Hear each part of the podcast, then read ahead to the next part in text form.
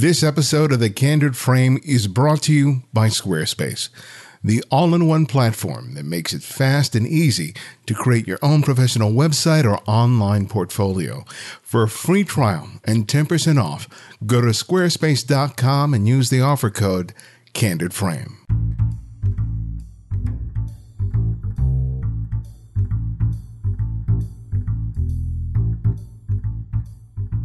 We also have the support of lynda.com, who with over 2,000 high quality and engaging videos provides a wide breadth of courses from beginner to advanced.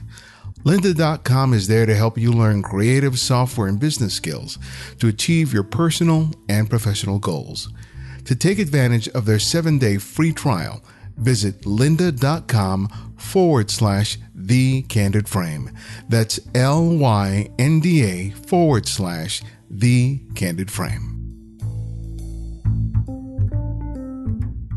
You can now download the latest episode of The Candid Frame directly to your smartphone or tablet using the Candid Frame app.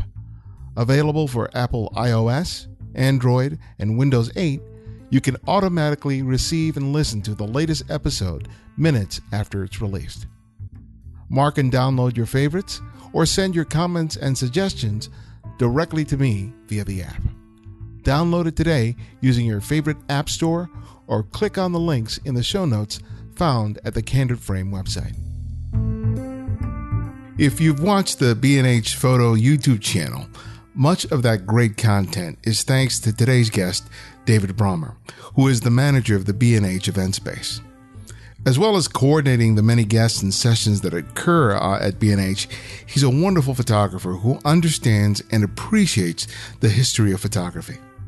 Along with the interviews he's conducted on the channel and the seminars he's led, he's provided many hours of fascinating and interesting viewing. His video on building a better composition is the very next thing you should watch after listening to this interview. I really enjoyed our conversation and I look forward to speaking with him again someday soon. So enjoy our conversation with David Brommer.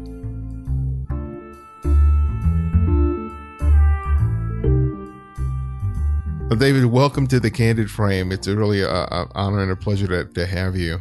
Uh, I've been watching the videos that you've been doing at the B&H uh, event space for a while now, but it was uh, the ones that I saw you do on on composition and developing a style that uh, really spoke to me and inspired me to reach out to you and and uh, to have a little chat. So thank you for making the time. I know you're very busy, but I do appreciate it. That's a pleasure, and right back at you. It's an honor. Any any way we can spread the spread the word, it's all good. so thank you for inviting me on the show. One of the things I loved about the uh, the video that you did on composition when you were talking about uh, Henri Cartier-Bresson was establishing for people the the fact that he based so much of his compositions based on you know classic approaches to to building building a frame. He was originally a painter, and that influenced so much of what he did with the camera. And it wasn't just about the decisive moment.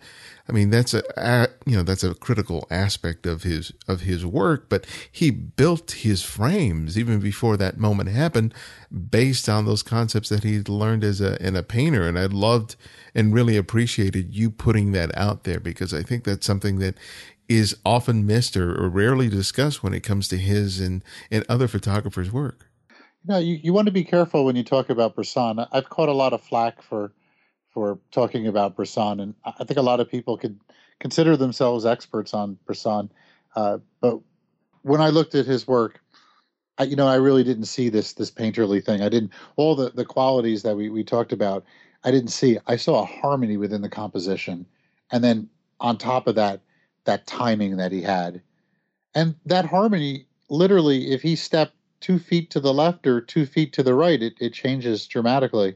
So it's a, he knew where to be to capture that frame. And uh, if it came from the painterly background, um, that's a that's a great possibility. But as far as photography goes, Bresson is is akin to a Michelangelo for us within photography, mm-hmm. and we definitely need to study him and look at that work and and get there. And, and, you know, he only passed away really a short time ago, so we're not. He's not speaking it to us from centuries ago. You know, there's this whole snapshot aesthetic that has developed as a result of people using their camera phones. And, and, and in your opinion, do you think that people can consistently develop strong photographs, and I, and I emphasize the word consistently, without having an understanding of, of you know the basic classic senses, you know, classic rules and and eh, of, of composition. Well, okay, that that's a good question, and I I believe that either you can study the rules, you can look at a lot of images, and you can you can find them, and it, it can work with you if you have that proverbial you have a good eye. I mean, has anyone ever looked at your photographs and say you have a good eye? That's uh, I think that's a prerequisite for all photographers at a certain point that we have to have that. Uh, we can study that and we can look for it and we can apply it. It can also come to us innately, the way a three-year-old or a four-year-old can walk up to a piano and begin doing incredible uh, concertos without, I got there three or four. Um, it's also hardwired inside of us, and I think some people can find it a little easier than other ones good composition, good skills, and and I really noticed that looking at uh, uh, in Edo uh, before Tokyo was Tokyo, it was Edo, and the uh, Japanese painter, woodblock painter uh, Hiroshige. Um, looking at his work, I saw all the things that the Renaissance masters were, were teaching us. But I, I do believe, from an art historical perspective, that Hiroshige didn't have access to Botticelli, to Michelangelo, Da Vinci, uh, even uh, Giotto. He wouldn't have seen Giotto because a lot of that work you had to go see it. It wasn't exported. Um, we didn't. Gutenberg was was just getting working at that point. Art catalogs weren't prolific. You traveled, took the royal journey to, to Florence and and saw this work. Um, yet I saw compositional rules that that Giotto laid out, and it's uh, it's it's hardwired into us. And I think we just we need to through repetition and keep shooting and keep looking both at other photographs and photographs we're taking, we get closer to it and understand it better. Yeah, I was watching a talk uh, with Stephen Shoreham, and he was talking about his American Surfaces um, body of work, and he, he talks about creating images that where at first we're rooted in this this strong sense of classic composition, and then him purposely trying to break that and to become much more intuitive um, or or just more sort of gutturally responsive to what he was seeing, and it, it brought to mind the, the, the, you know the classic idea that you have to know the rules before you can break them, which is why I kind of wanted to start off the conversation with that idea because I see I see some wonderful images being produced from this sort of snapshot snapshot um, aesthetic uh, and some of it is, is, is just wonderful, but but then I wonder at the same time, how far can you take it without having a, a really understanding about how the human eye experiences a frame or a photograph or a painting, how, you know, we're drawn to the brightest, you know, element in the in the frame, how contrast, how color saturation can really impact where you look within the frame, and and all of that is is is you know comes from comes from painting, but is just as applicable with photography. And I think how, at least how, how valuable having that understanding for myself helps me to produce consistently uh, better photographs.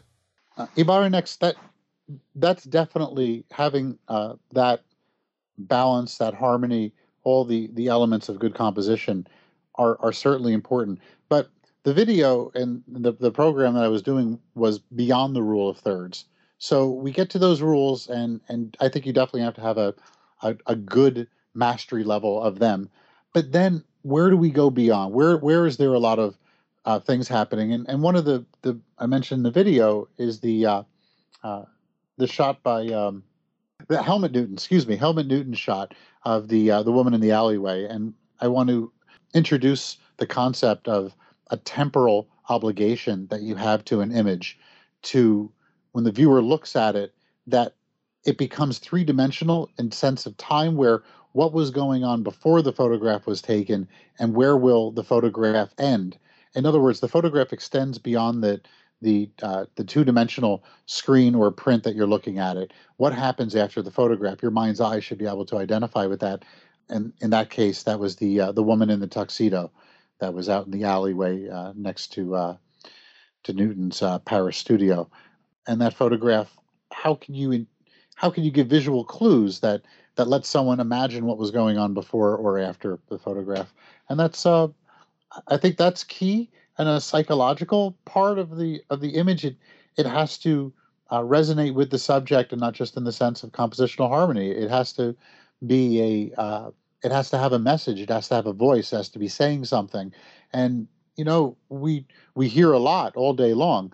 And what do we really hear? What do we listen to? We hear a lot, but what do we actually listen to? And going on to the uh, proliferation of digital cameras, especially on, on mobile devices, I, I like to think that that's a uh, that's a digital vernacular a digital vernacular imagescape that we're constantly seeing through looking through habitually on our Instagram feeds, our Facebook feeds.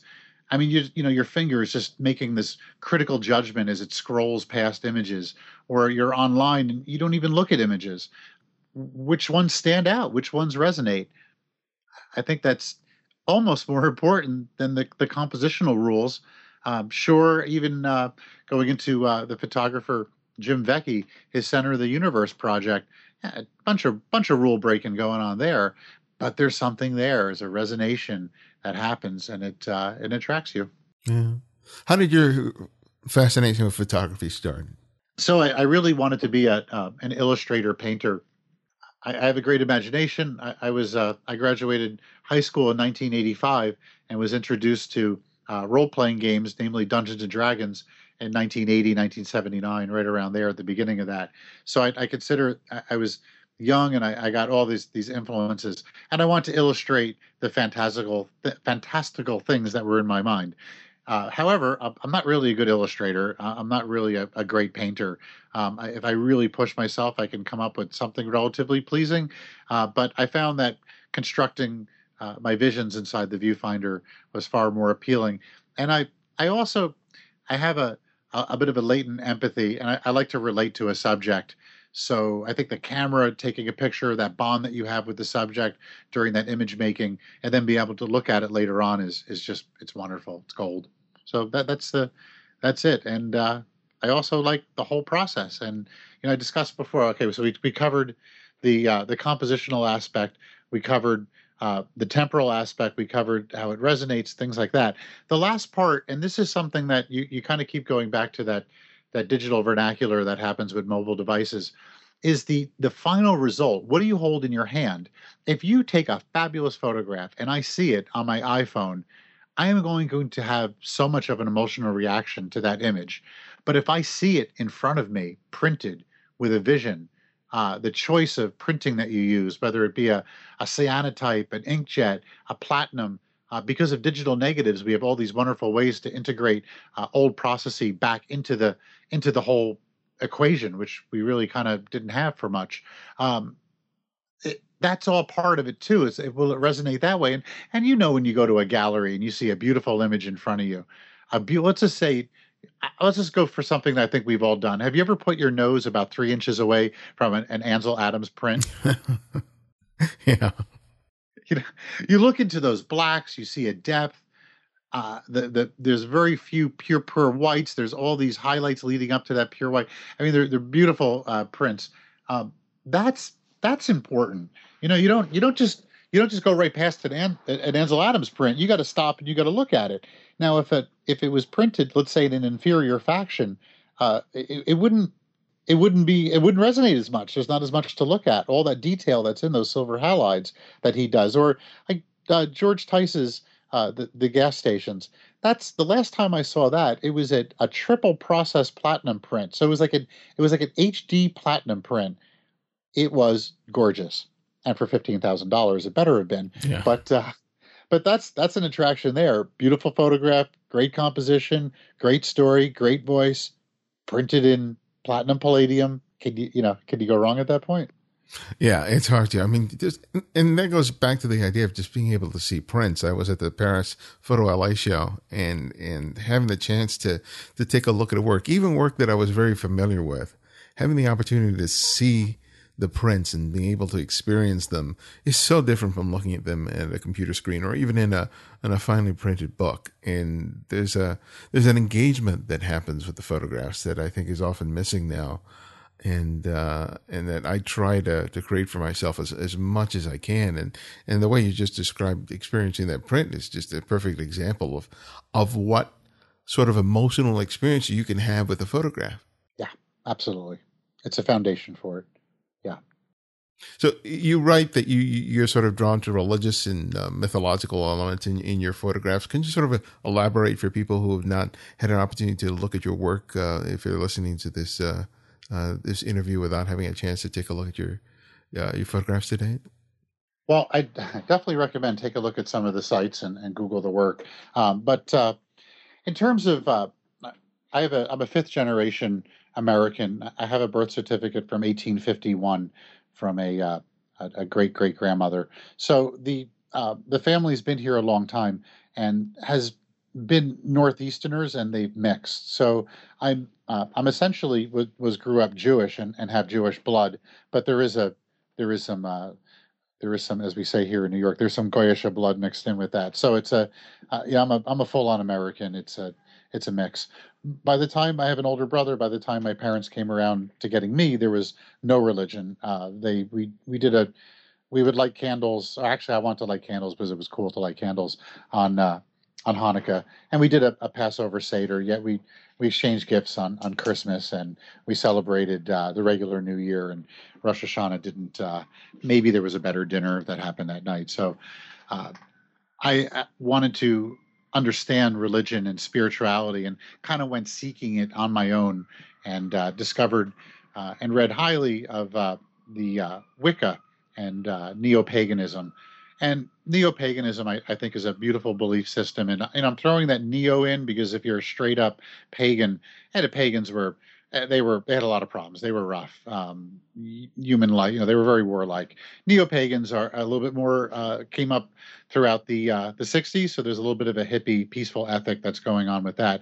But essentially, what it is is it's polytheism. So understanding that there are many deities and each culture uh, and each each culture and each religion itself they shape these deities. And I would say it's wrong if any one religion or one piece wants to say, well, we are the only true.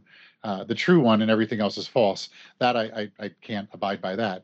But neo paganism just kind of makes a nice uh, a pantheon of deities from all religions and all of us that are humans can fathom and uh, puts a face on them. And they're typically some of them are more fanciful, uh, and some are more uh, stoic. Um, that's that's always played into my mind, and I, I I like the way that works because that lets me say that well, all humans, no matter how different we are, we all have a deity that we can not necessarily worship, but acknowledge and serve in some way, usually by good ethics. So um, that played in. I'm a I'm also uh, I, one of my first girlfriends was a, a feminist and also being neo-pagan you have a you have a priestess and the uh, female aspect of the deity is placed very highly. So i always like in my photographs especially my early 90s work which was a lot of fetish fashion was to give a uh, uh, make the female uh, element in the composition being dominant and being on top so that was part of a kind of an important thing for me. I, not to say that the uh, the masculine elements aren't uh, aren't always weak and slaves and subs. Uh, that wasn't always the case, but but definitely always strong women. And you know, let's be let's be a little cheesy here. You know, I watched a lot of TV when I was a very little kid in the '70s, and Lynda Carter is Wonder Woman. you know, um, so that that's all part of it. Um, and I like to let those. You know, I told you that uh, a lot of compositions to start off in my mind are are these uh, are these fantasies, uh, these personal allegories I have, and I, I want to try to get them out onto the onto the film. I have one uh, that's a it was commissioned by a store called Fantasy Unlimited, and it's The Last Supper, and it's a fetish interpretation of The Last Supper, and each apostle is a different fetish. And we sourced local models, shot it with a uh, Fuji 6x17 panorama camera, and then I have that printed in, in platinum now.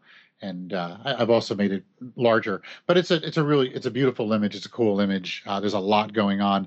Uh, direct correlation to uh, Da Vinci's Last Supper, even down to the gestures and the shapes that he used. We incorporated right into that uh, that uh, Last Supper.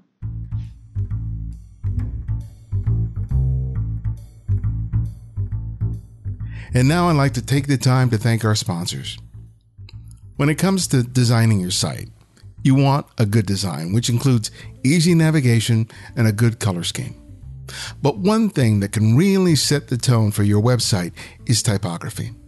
The font that you choose to display text on your site says as much about you and your work as your photography. Squarespace provides you the opportunity to find the perfect font to fit your needs by handpicking some quality typographic choices from both the Typekit and Google font libraries. Whether you, whether you prefer something subtle and quiet or strong and bold, you'll find something that's just perfect for you. Find out for yourself by taking advantage of their 14 day free trial. You don't need a credit card, just create an account and go for it. When you decide to sign up for Squarespace, make sure to use the offer code CandidFrame to get 10% off and to show your support for the show.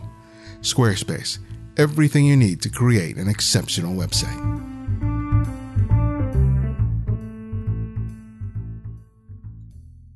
How, how important was it that you were basing at some point your photographs on things that you had a fascination or a passion about in terms of your development as a, as a photographer? Because initially, when people start, they just sort of photograph anything.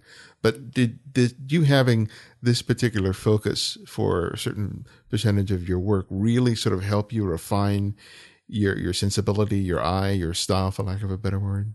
You know, a- absolutely. And at the same time that my my style took on a, a definitive direction was okay. First thing you have to get, you have to get the mechanics down, and that during that period of someone's exploration with photography, it's very rare that they're going to do some really magnificent work. And I can liken it. I'm just going to say that I like crafting the print.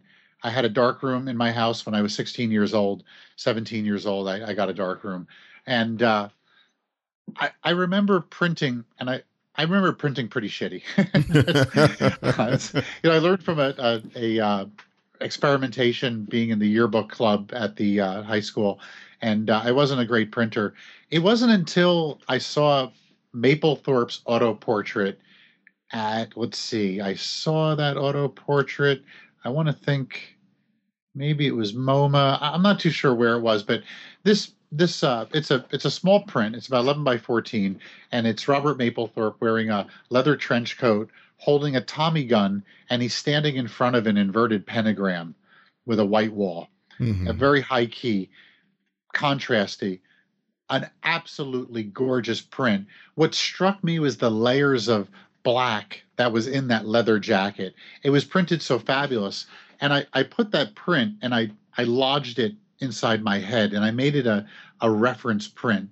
And anytime I'd go into the darkroom and I would print and I would wash the print in that final bath of water, it would make sure that all the other paper was closed up in the safe box and turn on the lights and look at the look at that. Did I get all those zones?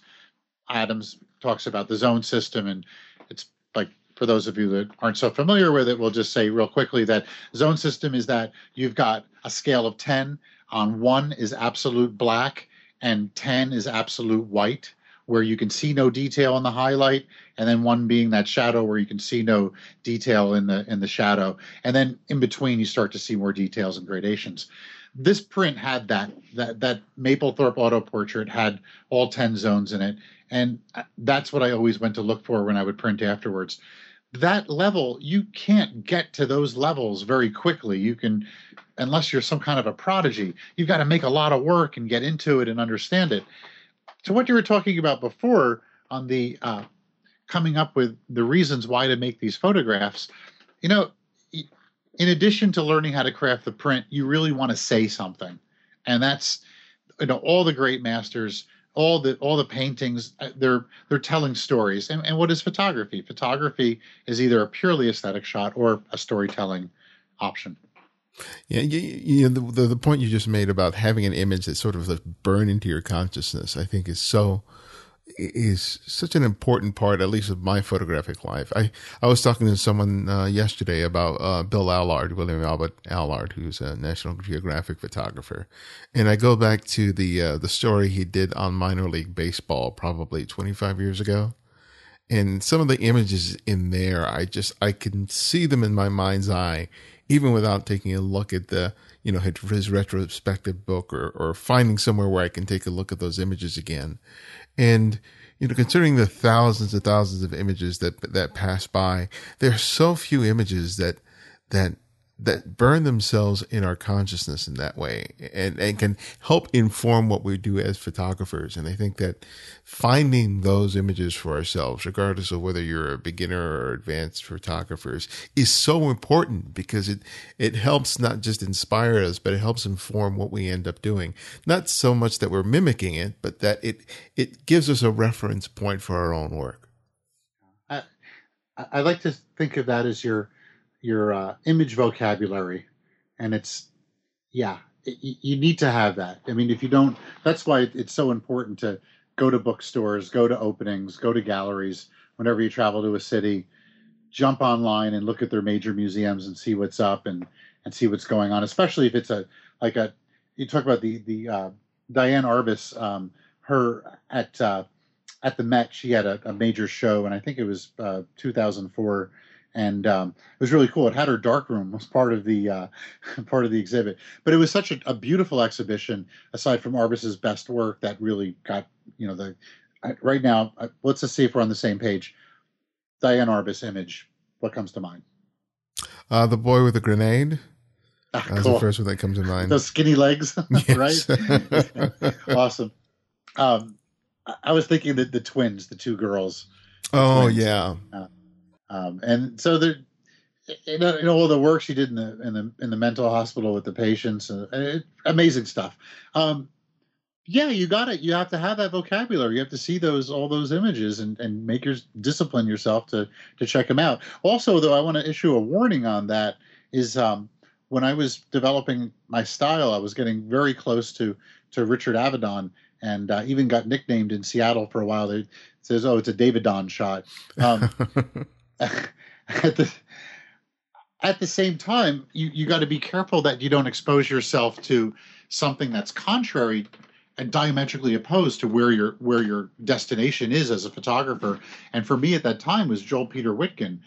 I Joel Peter Witkin is he's a, a god among photographers. That that man's work is absolutely amazing. So good that I, I used to be afraid to look at it because I would be drawn to it and want to put that in my vocabulary and have it influence me and whether consciously or subconsciously try to do something that was Witkinesque.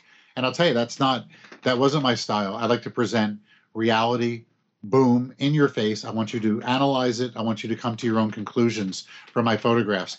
Now, if I take um, eagle skeleton, uh, eagle skeleton uh, wings, and I put them on the back of a cadaver or I'm trying to do something like let's, let's say a uh, uh, an Icarus theme. I mean, okay, so there I can say that well, it kind of goes into my fanciful, my religious, my mythology stuff. Okay, but now I'm I'm really modifying things heavily. I would rather have somebody without wings pull off Icarus than something constructed. But Witkin, if he was going to choose Icarus, oh, there'd be there'd be something really crazy coming out of the out of the back, some form of wings or or um, burning or something. It would be he goes to that place. I want the I wanted it to be within the expectations of my subject, not create a subject like that. Yeah. Well, let's talk about the series of portraits that you did in Seattle. You know, against the the, the white seamless. Um, you know, Avedon is famous for that, but you know he doesn't hold the patent on that, and I think right. that you know it, it, just because he did it so well doesn't mean that it should be av- avoided. But even though you were you know following a, a, similar aesthetic, you were really calling on your subjects to give you something a little more than just sort of standing there, sort of absently in front of the the the backdrop. Why don't you talk about what what that was and how you solicited that from your subject, and and why you thought it was important for that series of images that you were making? Oh, okay. So sometimes I don't always know what I'm doing, but I keep myself moving in a direction. So the Seattle suspects, pretty much what was happening was I was going to leave Seattle in about six months. And I had photographed a lot of people in Seattle and worked within the style that I would, of course, shoot the uh, the Seattle Suspects final project in. Um, I wanted to, when I went to Seattle, I came from suburban New Jersey, and there was a lot of Pearl Jam, there was a lot of Soundgarden, and a lot of Alice in Chains. I love Alice in Chains dearly. Um, and there was that that was the music that came over, and then as I looked and researched it a little bit closer, because I, I actually was considering moving to New Orleans or Seattle. Um, as I looked at Seattle a little bit more, I started to fall in love with it. A couple like that. There's a there's a northness to it. It's it's the north, and I come from the northeast. This is the northwest. I like that northern sensibility. I like the the fact that seasons and weathers happen. You know, it's not it's not. Uh, um, actually, uh, Ibarionex, you're you're you're in California. Are you in? Yeah, I'm in California near near Pasadena. Okay, so you know you're you got a nice. The your weather's nice. The weather here in the north is is we go through our seasons. You really feel it. So, uh, getting back to the, um, there was an aesthetic that was Seattle was known for that. Uh, the stocking caps, the uh, the grunge look, which would be like the plaid shirt, the Doc Martens. Even though I'm wearing a pair of Docs now, some things I guess never leave you. But um, that look, um, and then because the economy was challenged at that time, it was it was uh, to understand that Clinton was just playing instruments on Arsenio Hall show, and and things were new. The internet didn't exist. Uh, we wouldn't be having the Skype phone call. There, there was some things happening then. It was much different. You'd have a microphone hooked up with a suction cup to a phone, a landline. Um, but uh, so when I got to Seattle, I expected to see all that, and I went out for all that. But I, I met this uh, this girl, and she said, uh, "Oh, you should come to this club. It's called Color Box in Pioneer Square. It's where people like us go." And uh, so I went there, and I found this amazing group of uh, the subculture. It was a counterculture to the counterculture that was the grunge movement. Wow! It was this uh, this gothic industrial dance movement, mainly focused on uh, downtown Seattle um, and uh, and a little bit, and of course, Capitol Hill. But it was the the Seattle had its own Batcavers, much like London had the original Batcavers, but Seattle had Batcavers, and I fell in love with them. I thought they were great because there was a lot of tolerance. And I'll be honest with you, growing up in central New Jersey, um, I happen to be straight, but I, I, really don't care one way or another. Um, a lot of people cared your sexual orientation where I grew up, and that always kind of bothered me. That you know, why can't you just you know be who you are. So I go to Seattle and this town that was known for that uh, grunge ethic, and I, I, find something that's even that's a, a subculture that's vibrant and and very uh, accepting, and uh, wanted to get to know them better, photograph them, and let their voice be told. Now I think the project's important because Seattle is so much known purely for that grunge movement that wasn't the only thing going on. There were multiple movements. I have a lot of drag queens are in the Seattle Suspects, and you know if you think back to it, this is the mid '90s. Uh, RuPaul um, doesn't have her own show yet, yet she's doing Wigstock, and uh, the uh, the the drag queen uh, culture really started heavily in the, the mid '90s, and and the drag queens of today are are very similar to what was going on already. And I, I love them. I want to photograph them. I thought they were they were great. Well, it's a great body of work. I really love those images. Um, Thanks. And and, and you're still showing them. Uh, they're still moving around, being exhibited. So tell us about you know getting the work out there because I think a lot of people produce a lot of wonderful work, but then you know it gets relegated to uh, you know boxes on their shelves or images on their right. hard drives. So you know what, what's the what's your journey in terms of you you know getting your work exhibited and and getting it around. Well, okay. First off, I, I want to say that I I actually I suck at this. you owned a gallery for a while. the work, yeah, the work. Uh, the suspects were seen in Buffalo last in 2011. Uh, they they're they've been in storage. Um, they're all the, the, show is framed, matted, printed, 16 by 20 fiber prints that are pretty much all those prints are at about 96% of my expectations because you can always print a little bit better. Uh, but they're all good. Um, they're they're ready to go to the next one, and I'm in talk with a, a gallery in. Uh, uh, called Mark Miller Gallery, and when I say I'm in talks with them, I, I believe that you have to court a gallery. Mm-hmm. Um, there's there's many programs on the B&H event space, especially uh, Ariel Shanberg. It's his uh, Getting Known Being Shown. So anyone who's really interested in that can absolutely you should go listen to that because we can't sum this up quickly. But I'll say this much that the Medicis had something called the Medici Code, and it was nothing beats the personal touch and build loyal alliances. You can't do that in a flighty manner. This requires lots of dialogue with the gallery. It understands Uh, it, it, means you have to understand the gallery and what their mission is and who their clientele is. Um, they're going to have to like you and they're going to have to like your work. That's all part of it. Um, also, there's the fight. Does the gallery feel that it can benefit financially from it? Will it, will it help pay the rent? Um, your work has to be in in line with all that. Now, as far as the other piece of advice I'm going to give, and this one is a, a big one, um, getting rejected. You are going to get rejected a lot, a real lot, and it's going to hurt. Um, rejection happens in the arts when you apply for a an uh, a uh, if you apply for a grant or you apply for a maybe a studio share. Um, rejection happens. Uh, you know, I, have never been in the Seattle erotic, uh, the Seattle erotic show. I've been in COCA, Center on Contemporary Art Northwest, but as far as the that's the Seattle erotica thing, I've never been in there. Now, should the Last Supper be in there? Hell yeah! Uh, but you never know that curator, that decision maker, that's not you. That's a that's a rough one. There are some other things that you can do, and I I recommend highly to get involved in community. Uh, there may be a co-op gallery. There may be the uh, the coffee house. There may be the library. There may be uh, the hallway in a in a in a building that has professionals like dentists and doctors and and firms in. Uh, see if you can score some space on those walls. Uh, the squeaky gear gets the grease. So the, the the artist that's most out there will get shown. The artist that hangs out um, and has all their prints in boxes and doesn't socialize and doesn't go out, yeah, they're probably gonna stay. Well, you know, um, the, uh, the the nanny, the Chicago nanny. Uh, yeah, Vivian uh, Maier. Vivian Maier, thank mm-hmm. you. Look at her. I mean, the the woman is Vivian is dead and decomposing, and her work turns up that was kept in boxes and lo and behold, it's a the mouse that roared. This woman's work was fabulous, a wonderful body of work uh, that's incredibly admirable, and she it was in boxes during her whole life when she was creating it. So yeah, you got to get that stuff out there. Websites, uh, going to um, submitting. I don't think when you submit to the major competitions that you see that are really kind of marketing for like PDN curators, uh, things like that. I mean, it can't hurt, but you're looking at throwing, you're throwing basically like twenty to sixty dollars at multiple things like that.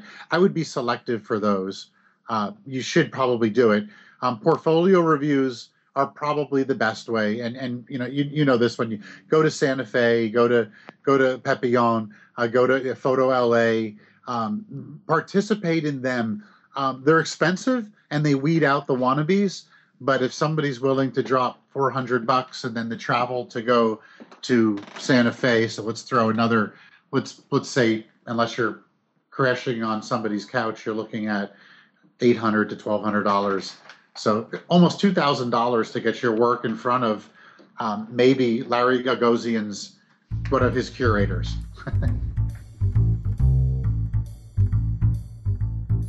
I've just returned from my travels in Europe and I wish I'd had the opportunity to watch the two latest video courses offered by lynda.com hosted by David Hobby, the strobist. The first in a series of courses that walk you through the strobist's personal approach to travel photography, from the gear he uses to how he researches for each destination and how he determines where to be for the perfect shot. This and the many other courses provided at lynda.com is why I enjoy the site so much. It's more than just how to use Photoshop. It provides you courses that can help you think about what you want to do with your photography. You can experience this for yourself and watch over 2,000 quality videos for free for a limited time. I've worked out a special deal with lynda.com to provide you with unlimited access to the entire library for free for seven days. Visit lynda.com forward slash the candid frame to use it for a week. That's L-Y-N-D-A dot com forward slash the candid frame to start your seven day free trial and help support the show. Hmm. Well, besides the advice that you just gave, which is just great, you you you ran a gallery space for a while, suspect photography. So, what did you learn from being on that side of the table that you felt like was really invaluable to what you do as a photographer? Well, let me let me preface this uh, by saying first and foremost, suspect photography was the greatest three years that I've ever spent working in a gallery and a studio together. The project was wonderful. That being said, Suspect Photography failed financially like like pretty bad, like a uh, a Texas energy company in the in the early 2000s, um, like Enron. I mean, we we Suspect Photography was first off we were very nice and we were very nurturing. Um, we weren't cutthroat, and I thought that I could try that formula and still survive, which uh, we, we didn't have a good gallery list. We didn't have a good buyer list, but I would hear constantly on these first Thursday gallery walks where 400 to 500 people would wander through the, the hallways and go into suspect photography and see our show. And they'd say to me, This is the best stuff on the gallery walk. I used to think to myself, I didn't say it, like, okay, take out your checkbook and prove that to me. You know, talk is cheap. Mm-hmm. My father says, you know, uh, uh, what is it? Uh, money talks, people walk. You know, let's let's uh, let's get the show it to us. Um, how did it affect me? It, it uh, took me to a much higher level. There was a gallery uh, called Benham Gallery, which was run by uh, uh Marita Holdaway and another woman named Lisa. And they it was a beautiful gallery, and they represented some of the best photographers in the Northwest. Um, uh, Paul Dahlquist, uh, Arnie Sarnison, um, Jock Sturges, um, some wonderful photographers uh, they showed, and uh, they're, they're wonderful people. In any case, um, they, they closed down now, which is unfortunate. I really wanted the suspects to be shown there, but just as I had the show in the book and everything was ready, uh, Benham uh, called it quits and moved out to Bainbridge Island, which was uh, much very, very sad. Um, working in that that environment, that ecosystem, will take you up multiple levels. So I, I always say, I go to galleries be part of the gallery. There, there was a circle of people that came to suspect photography shows. They were the photographers, they were the enthusiasts, they were the admirers. Uh, they were people who were looking uh, to be part of a community.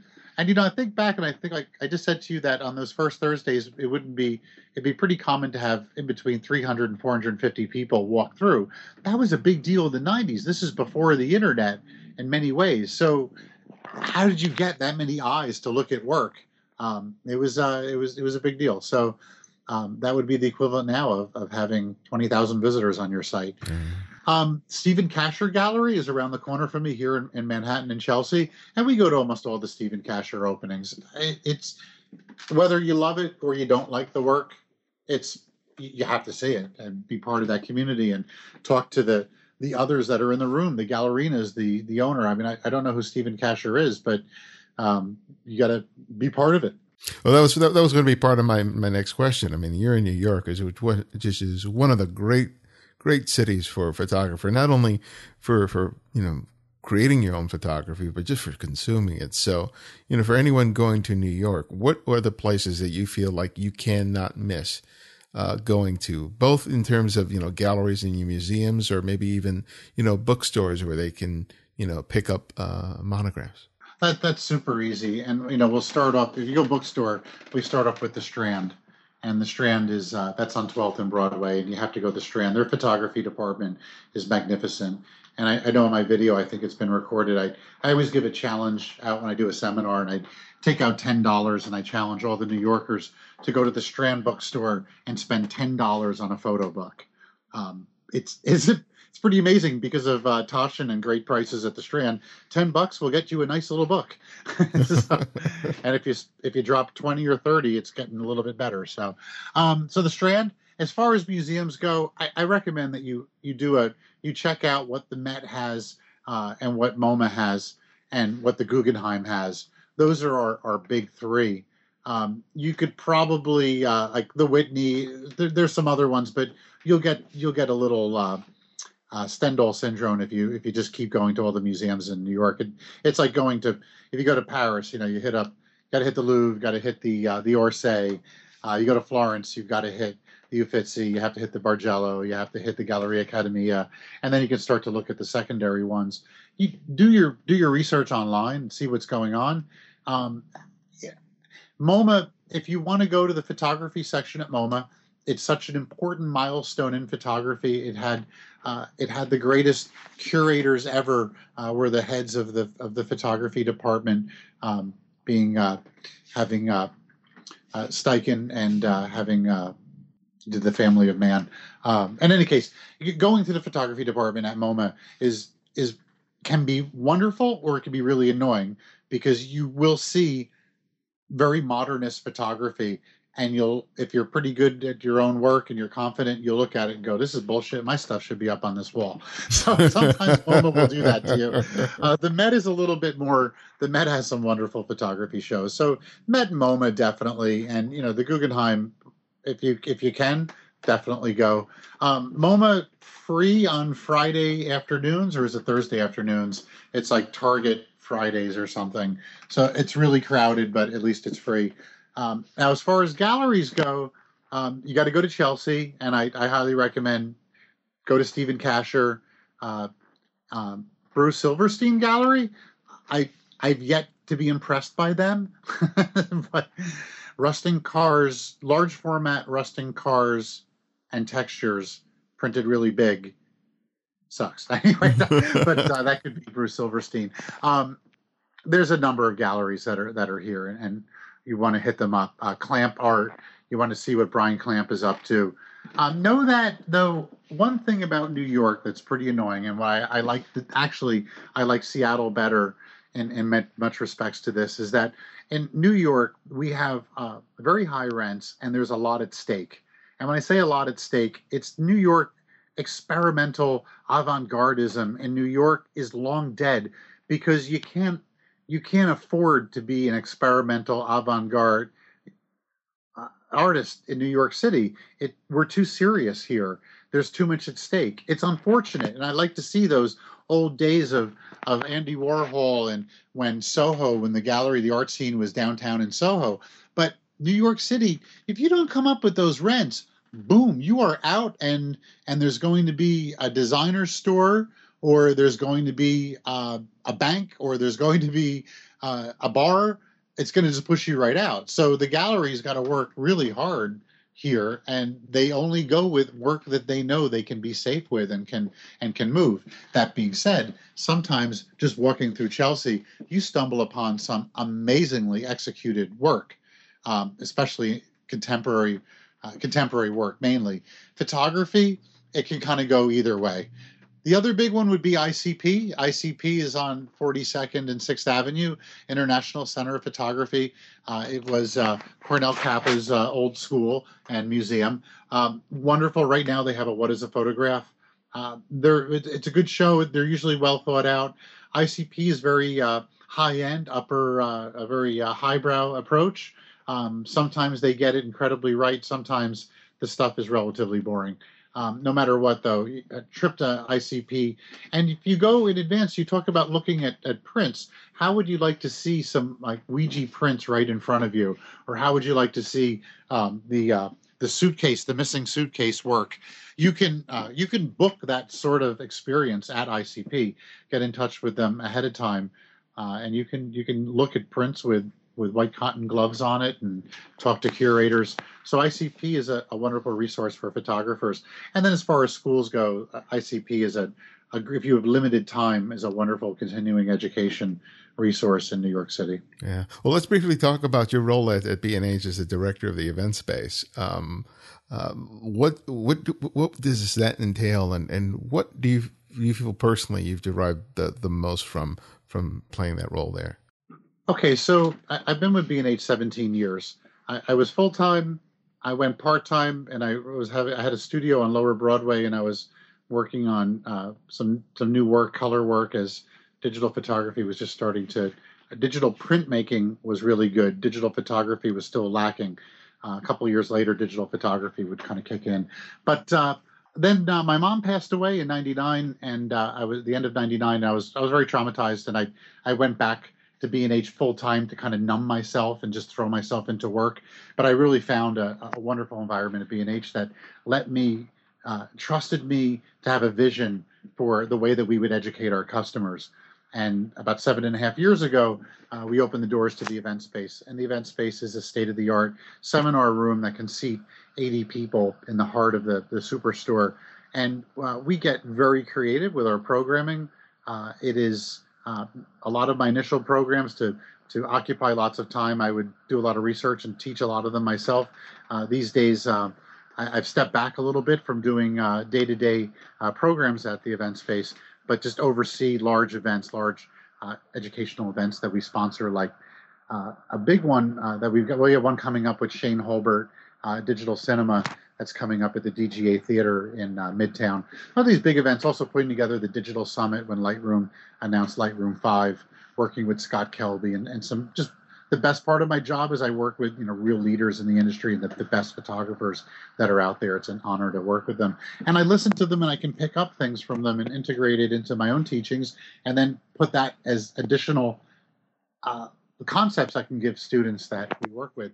We just did something really cool. We're very proud of. It started in October. It was in conjunction with Soho Photo, which is a co-op gallery on White Street in uh, Lower Manhattan in Tribeca, and uh, just south of Soho.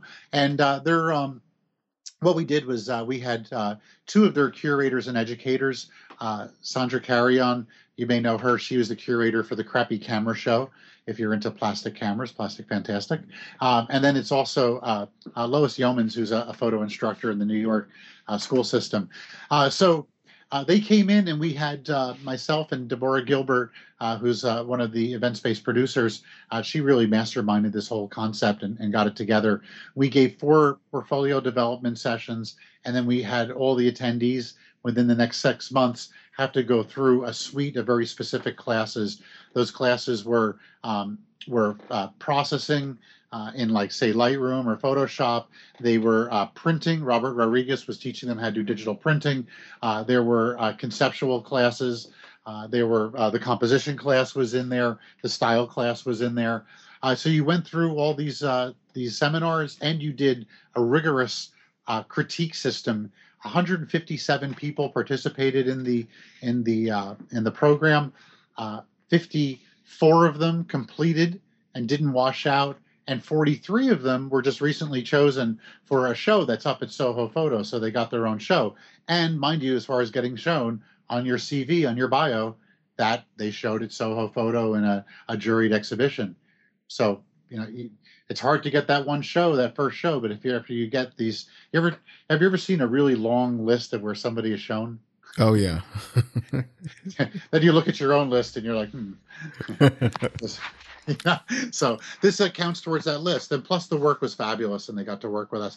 That's the most satisfying element of my job. Deborah Gilbert and I looked at each other at that opening that was filled to the rafters with truly good work. And some of the work, I would have to say, I mean, I really give two thumbs up. These were people that came to us with either didn't have a concept and we helped them find a concept and move forward, or people that had a concept and we tightened it up and uh, did some really nice work. There's this one guy, Kent. He's a retired guy, and uh, I can't remember his last name. Uh, he had uh, showed uh, work very timidly. He was in a graveyard. He put a, a camera on a tripod, and he took off his shirt. He draped himself over a tombstone so that he looked uh, like he was completely naked. Um, bald head, white body. Took this picture, printed it really well, and, and it was really cool. It was a great photograph. Then he tells me that he's going to Père Lachaise in France. I'm like, can you have to continue the project? So he added a couple more photographs in Père Lachaise, and now he's doing this ongoing project where he's he photographs himself uh, semi-nude, where it looks fully nude, but he doesn't take off his pants. But uh, I think he would if almost like an Arno Minkkinen type uh, type uh, body and look that he has, and it's really cool to see him develop this. I don't think that this older gentleman would have uh, would have spent his retirement and his years uh, moving towards something like that if it hadn't been for us. That's awesome. That's awesome. Well, my last question is that I ask each guest to recommend one photographer for our listeners to discover and explore on their own. And it can be anyone, someone you've long admired or someone you've recently discovered. So, who would that one photographer be and why? There's so many. Okay, I'm going to go with, with uh, somebody relatively easy. And I'm going to ask them to look at uh, Joe Babcock J O and Babcock, B A B C O C K. and uh, he has a book called The Invented Camera. And Joe is a uh, he's a he's a pinhead. He likes to do uh, pinhole photography. Um, I would say take a look at, at Joe's work, and the reason I'm I'm just throwing that out there, and believe me, uh, there's a lot of names I'm I'm looking at here uh, that are, are that are just that are huge. Um, yeah, Jacques, I mean, there's there's so many. Him because he really ties his camera, his presentation, his subject matter, his technique, all form a circle. And there's very something very surprising about him if you look at the invented camera and how that works out. So I everybody go out there and go Google Joe Babcock, check out his website, and uh, and just get a look at that uh, what he's doing there. Pretty cool stuff, and his invented camera work is what I highly suggest. Great. And where can people go to find out more about you and everything that you're doing? Well, you know, hit my blog up, suspectphotography.com. I mean, everything I'm doing is pretty much there. Um, I don't have so much of my my archive isn't isn't up. Suspect Photography has the work I've been doing recently in the past couple of months, a uh, couple of years. So the older stuff right now, I've gone through a couple of iterations of websites, but uh, right now that stuff isn't organized out there, and uh, it probably will be.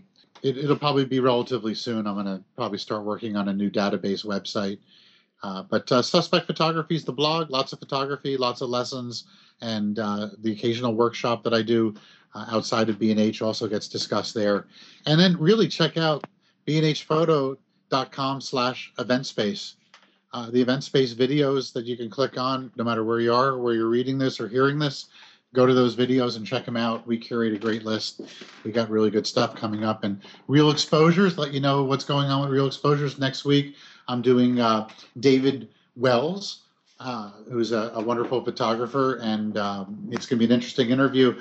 And then uh, Ben Lowy is coming up. Ben Lowy is the first guy to shoot a cover of Time magazine with a uh, an iPhone, a mobile device, and uh, he's just one of my favorite photojournalists right now. So I'll be doing a real exposures with him. I really look forward to that. Great. Well, thank you so much for your for your time, man. It really, I enjoyed this conversation as much as I thought I would. Thank you. Pleasure, Ibarionex. Anytime. Let's stay in touch. Thanks.